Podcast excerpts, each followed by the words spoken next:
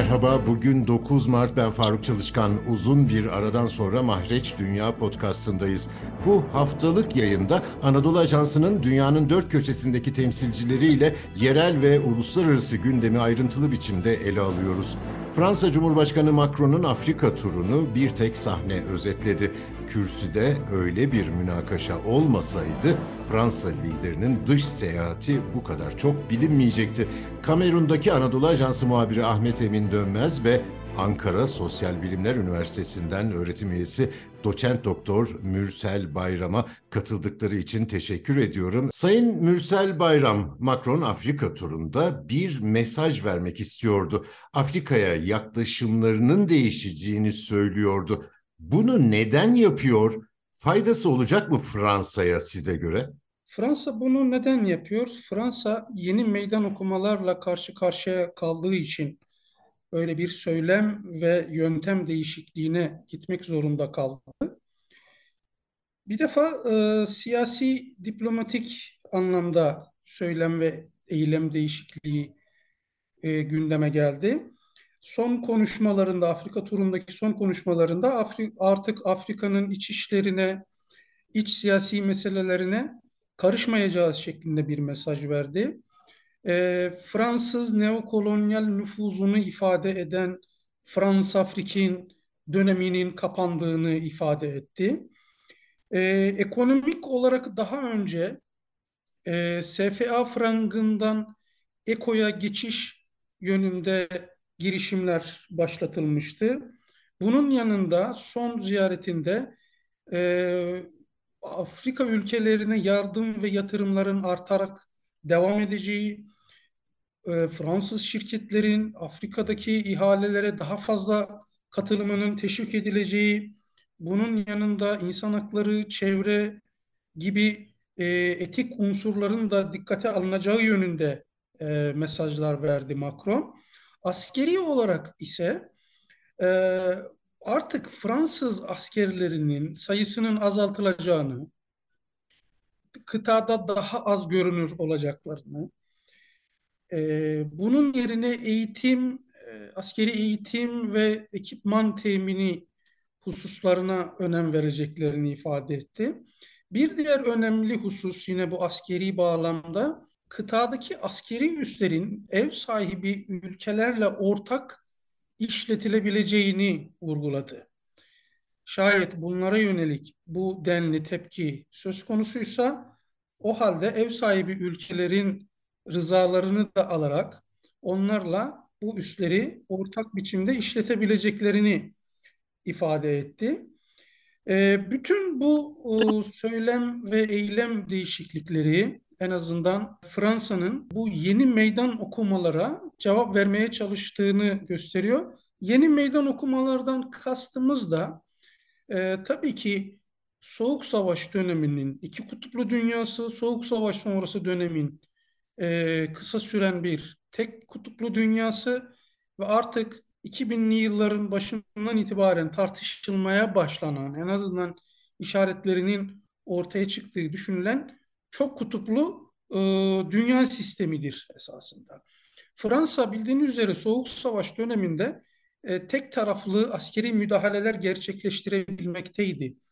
Mesela 1964'ten 2013'e kadarki dönemde Fransa'nın 122 askeri müdahalesi var Afrika'da. Gabon'dan başlayıp e, Mali'ye kadar devam eden. Tabii başlangıçtaki müdahaleleri Fransa herhangi diğer aktöre danışmadan tek başına yürütebilmekteydi. Fakat Soğuk Savaş sonrası dönemin temel normu çok taraflı müdahaleler. Ee, burada da Avrupa Birliği, NATO, Birleşmiş Milletler gibi örgütler e, öne çıkıyor. Fransa bu örgütler aracılığıyla e, kıtadaki çıkarlarını korumaya çalıştı. Yani çok taraflı müdahalelerle e, çıkarlarını korumaya çalıştı. Örneğin fil sahilindeki Birleşmiş Milletler müdahalesi çok taraflı bir müdahaledir. Ama askeri kapasite anlamında, yönetim anlamında, e, misyonun e, çoğunluğunu oluşturma anlamında yine Fransa öne çıkar. Keza Avrupa Birliği'nin ve NATO'nun misyonlarında da e, yine Fransa e, öne çıkar. Yani bu çok taraflı müdahaleleri araçsallaştırıyor diyebiliriz. Fakat şu anki en önemli meydan okuma başta Çin, Rusya ve Türkiye olmak üzere yükselen güçlerin Afrika'da daha fazla alan kazanıyor olmaları. Bir defa Çin e, ekonomik anlamda, ticari anlamda Afrika'nın en büyük ortağı haline geldi. Rusya keza e, askeri anlamda çok önemli bir ortak. E, özellikle eski Fransız kolonileri e, Rus e, Wagner şirketleriyle şirketiyle e, çalışmaya istekli görünüyorlar. Fransa'nın terörle mücadele operasyonlarındaki başarısızlıktan sonra Rusya e, bir alternatif olarak ortaya çıktı. Rusya aynı zamanda Soğuk Savaş döneminden kalma askeri ilişki mirasını da çok iyi kullanıyor. Halen Afrika e, savunma pazarının yüzde otuz beşini kontrol etmekte Rusya. Ve bu oran e, artmaya da devam ediyor. Türkiye'yi de son dönemde biliyorsunuz hem e, açtığı büyükelçilik sayısı hem ticaret verilerindeki hızlanma hem Yunus Emre TİKA e, ve benzeri kuruluşlarla sahada gösterdiği aktivite Fransa'yı e, doğal olarak yeni yöntemler bulmaya itti. Bunun tabii ki faydası olur mu? Onu zamanla göreceğiz. Ancak sahada yükselen tepkiler, Fransa'ya yükselen tepkiler şu etapta faydasının olmadığını tam tersine Fransa'ya yönelik negatif algının devam ettiğini de gösteriyor. Son Tam bu noktada ben e, Fransa Cumhurbaşkanı'nın Kongo Başkanı'yla kürsüde atışma diyeceğim tabirimi maruz görürseniz. Onu Ahmet Emin'den bir tasvir etmesini isteyelim mi? tabii Faruk Bey ben daha önce zaten Belçika'nın Kongo ziyaretini takip etmiştim geçen sene. Biliyorsunuz Belçika Kongo'nun eski e, sömürgecisi. 10 milyon kişinin ölümüne sebep olduğu düşünülen bir ülke. Onun ziyareti bile bu gergin havada geçmemişti. Yani bu Fransa'ya duyulan antipatiye bir örnek olabilir aslında Afrika'da. Macron ülkeye gelmeden önce Kongo'da gösteriler başlamıştı zaten. Başkentte bulunan Fransız Büyükelçiliği önünde toplanan Kongollar Macron seni istemiyoruz, Fransa'yı Afrika'da istemiyoruz sloganları attılar.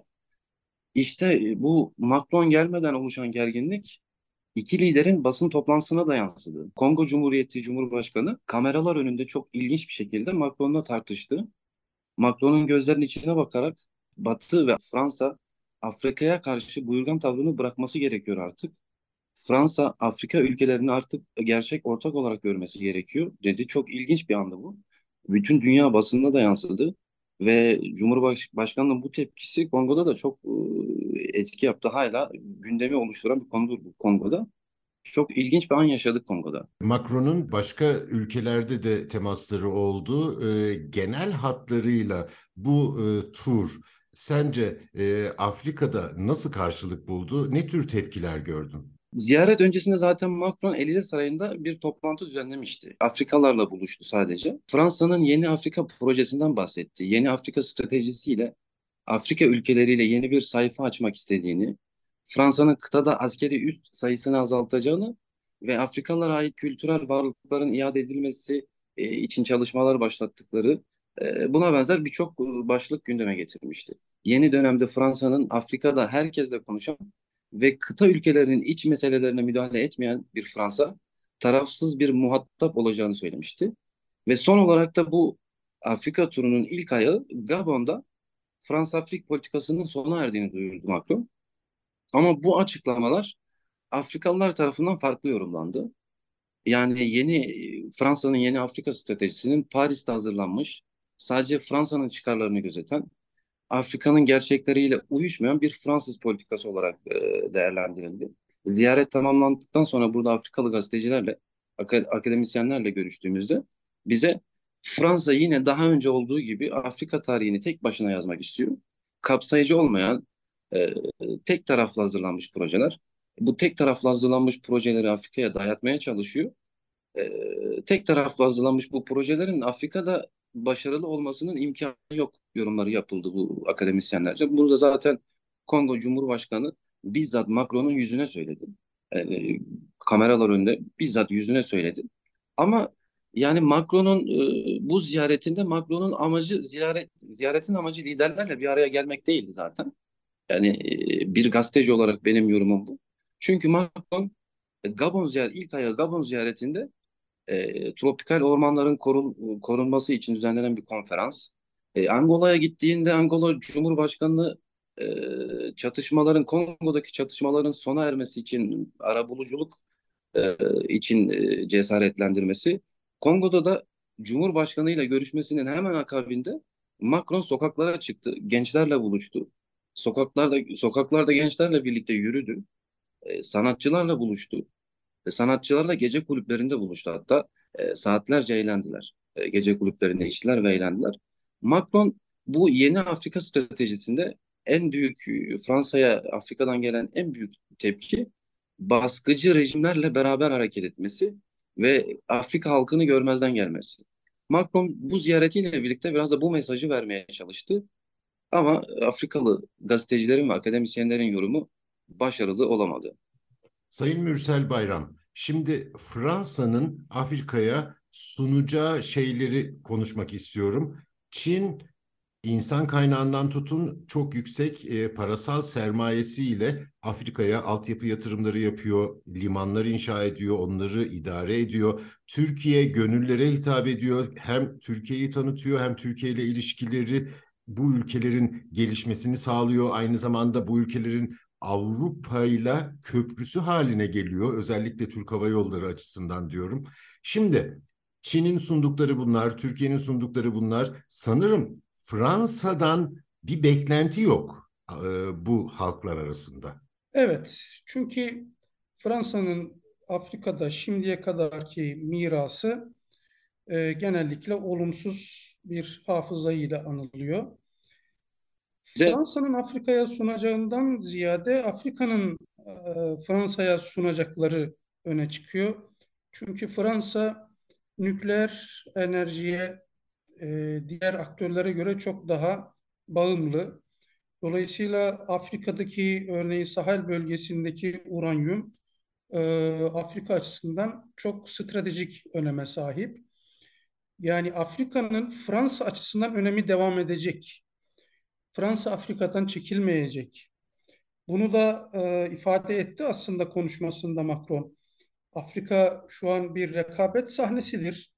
E, bu rekabet adil bir çerçevede yürütülmeli ve bizim bu sahnede bizim de oynayacak bir rolümüz var şeklinde bir cümle kurdu Macron.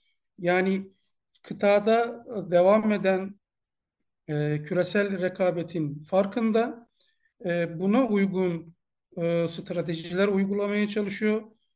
E, aslında yeni aktörler bahsettiğiniz Çin, e, Rusya, Türkiye gibi aktörler farklı bir ortaklık paradigması sunduğu için Afrika ülkelerine e, rekabet koşulları zorlaşıyor aslında Fransa için. Dolayısıyla e, yeni şartlara uyum sağlaması gerekiyor. Özellikle bu iç işlerine karışmama gibi unsurlar Çin'in, Türkiye'nin de kullandığı unsurlar. Biraz da taklit ediyor da diyebiliriz. Amerika Birleşik Devletleri ile Afrika e, liderler arasındaki o zirvede de dikkatimi çekmişti. Aslında yeni aktörlerin e, bazı söylemleri eşit ortaklık gibi mesela bu söylemleri artık e, Fransa ve diğer Avrupa devletleri, batılı devletler de e, benimsiyorlar. Çünkü Afrika devletleri egemenliklerinin tanınmasına, iç işlerine müdahale edilmemesine özellikle vurgu yapıyorlar. E, şimdi Fransa'nın Afrika'daki nüfuzunu devam ettiren temel e, bağlantı e, rezo denilen kişisel bağlantılar da elitler diyebiliriz. E, bu elitler de genellikle baskıcı otoriter rejimler, antidemokratik rejimler. E, bu bunun bunun da farkında Macron. Gabon'da şöyle demişti. E, ben bir kişiye yatırım yapmıyorum. Ben burada kardeş bir devlete yatırım yapmaya geldim demişti. Çünkü e, Ali Bongo'nun e, seçim öncesinde Fransa'dan e, destek alması ihtimali söz konusu. Bunun da önünü almaya çalışıyor. Ancak biliyoruz ki e, Fransa daha çok e, kendisini, kendisinin çıkarlarını destekleyecek elitlerle özellikle işbirliği yapıyor. Bazı ülkeler bu e, şimdi Batı Afrika'dan özellikle çekildikten sonra bir alternatif bölge olarak Orta Afrika ve Luzofon yani Portekizce konuşan Angola gibi Güney Afrika e, bölgesi e, öne çıkıyor Fransa'nın stratejisinde. Bir de bu bağları şimdi çok komplo teorisiyle irtibatlandırılır ama Mason liderler üzerinden yürütüyor. Çünkü Gabon ve Kongo Cumhuriyeti, Kongo Demokratik Cumhuriyeti değil, Kongo Cumhuriyeti'ndeki Denis Sassou Nguesso'dan bahsediyorum. Gabon'daki e, Ali Bongo'dan bahsediyorum. Bunlar açıkça e, Mason olduğunu da ifade eden Fransız Mason localarıyla da irtibatlı olan liderler hatta Ali Bongo ve onun babası Omar Bongo Ekvatoryal Ritini kuran ve yöneten de isimler. Böyle bir bağlantı da vardır. Hatta kabinelerinde bile özellikle e, hem Ekvatoryal Riti ile hem de Fransız e, Mason locasıyla bağlantılı isimler bakan olarak atanır. Bu da incelenmeye muhtaç bir alan. E, ancak Fransa'nın ilişkilerinin çok çeşitli olduğunu da buradan çıkarıyoruz. Yani siyasi, ekonomik, askeri, kültürel gördüğünüz gibi bu masonluk bağlantısı e, çok çeşitli bağlantılar söz konusu. E, Fransa e, muhtemeldir ki yeni aktörlerin Afrika'da e, popülerliğini artıran unsurlar neyse onları dikkate alıp onlara göre e, bir şeyler sunmaya çalışacak. Ancak Fransa'yı gerileten, Afrika'da e, popülerliğini azaltan temel unsur e, Macron döneminde bilhassa neokolonyal kibir. En son konuşmalarında da bunu görüyoruz. Kongo Demokratik Cumhuriyeti'ndeki konuşmalarda işte 94'ten beri istikrarınızı sağlayamadınız. Bunun sorumlusu biz değiliz. Dışarıda aramayın e, bu istikrarsızlığın sorumluluğunu gibi bu tür e, kibir ifadeleri artı ders verme çabası. Yani Afrika devletleri bundan da sıkılıyor haliyle.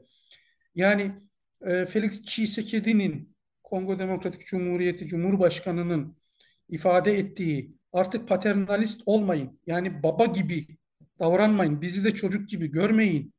Buyurgan bir tavırda davranmayın. Yani bize ders vermeyin e, demeye aslında çalışıyor.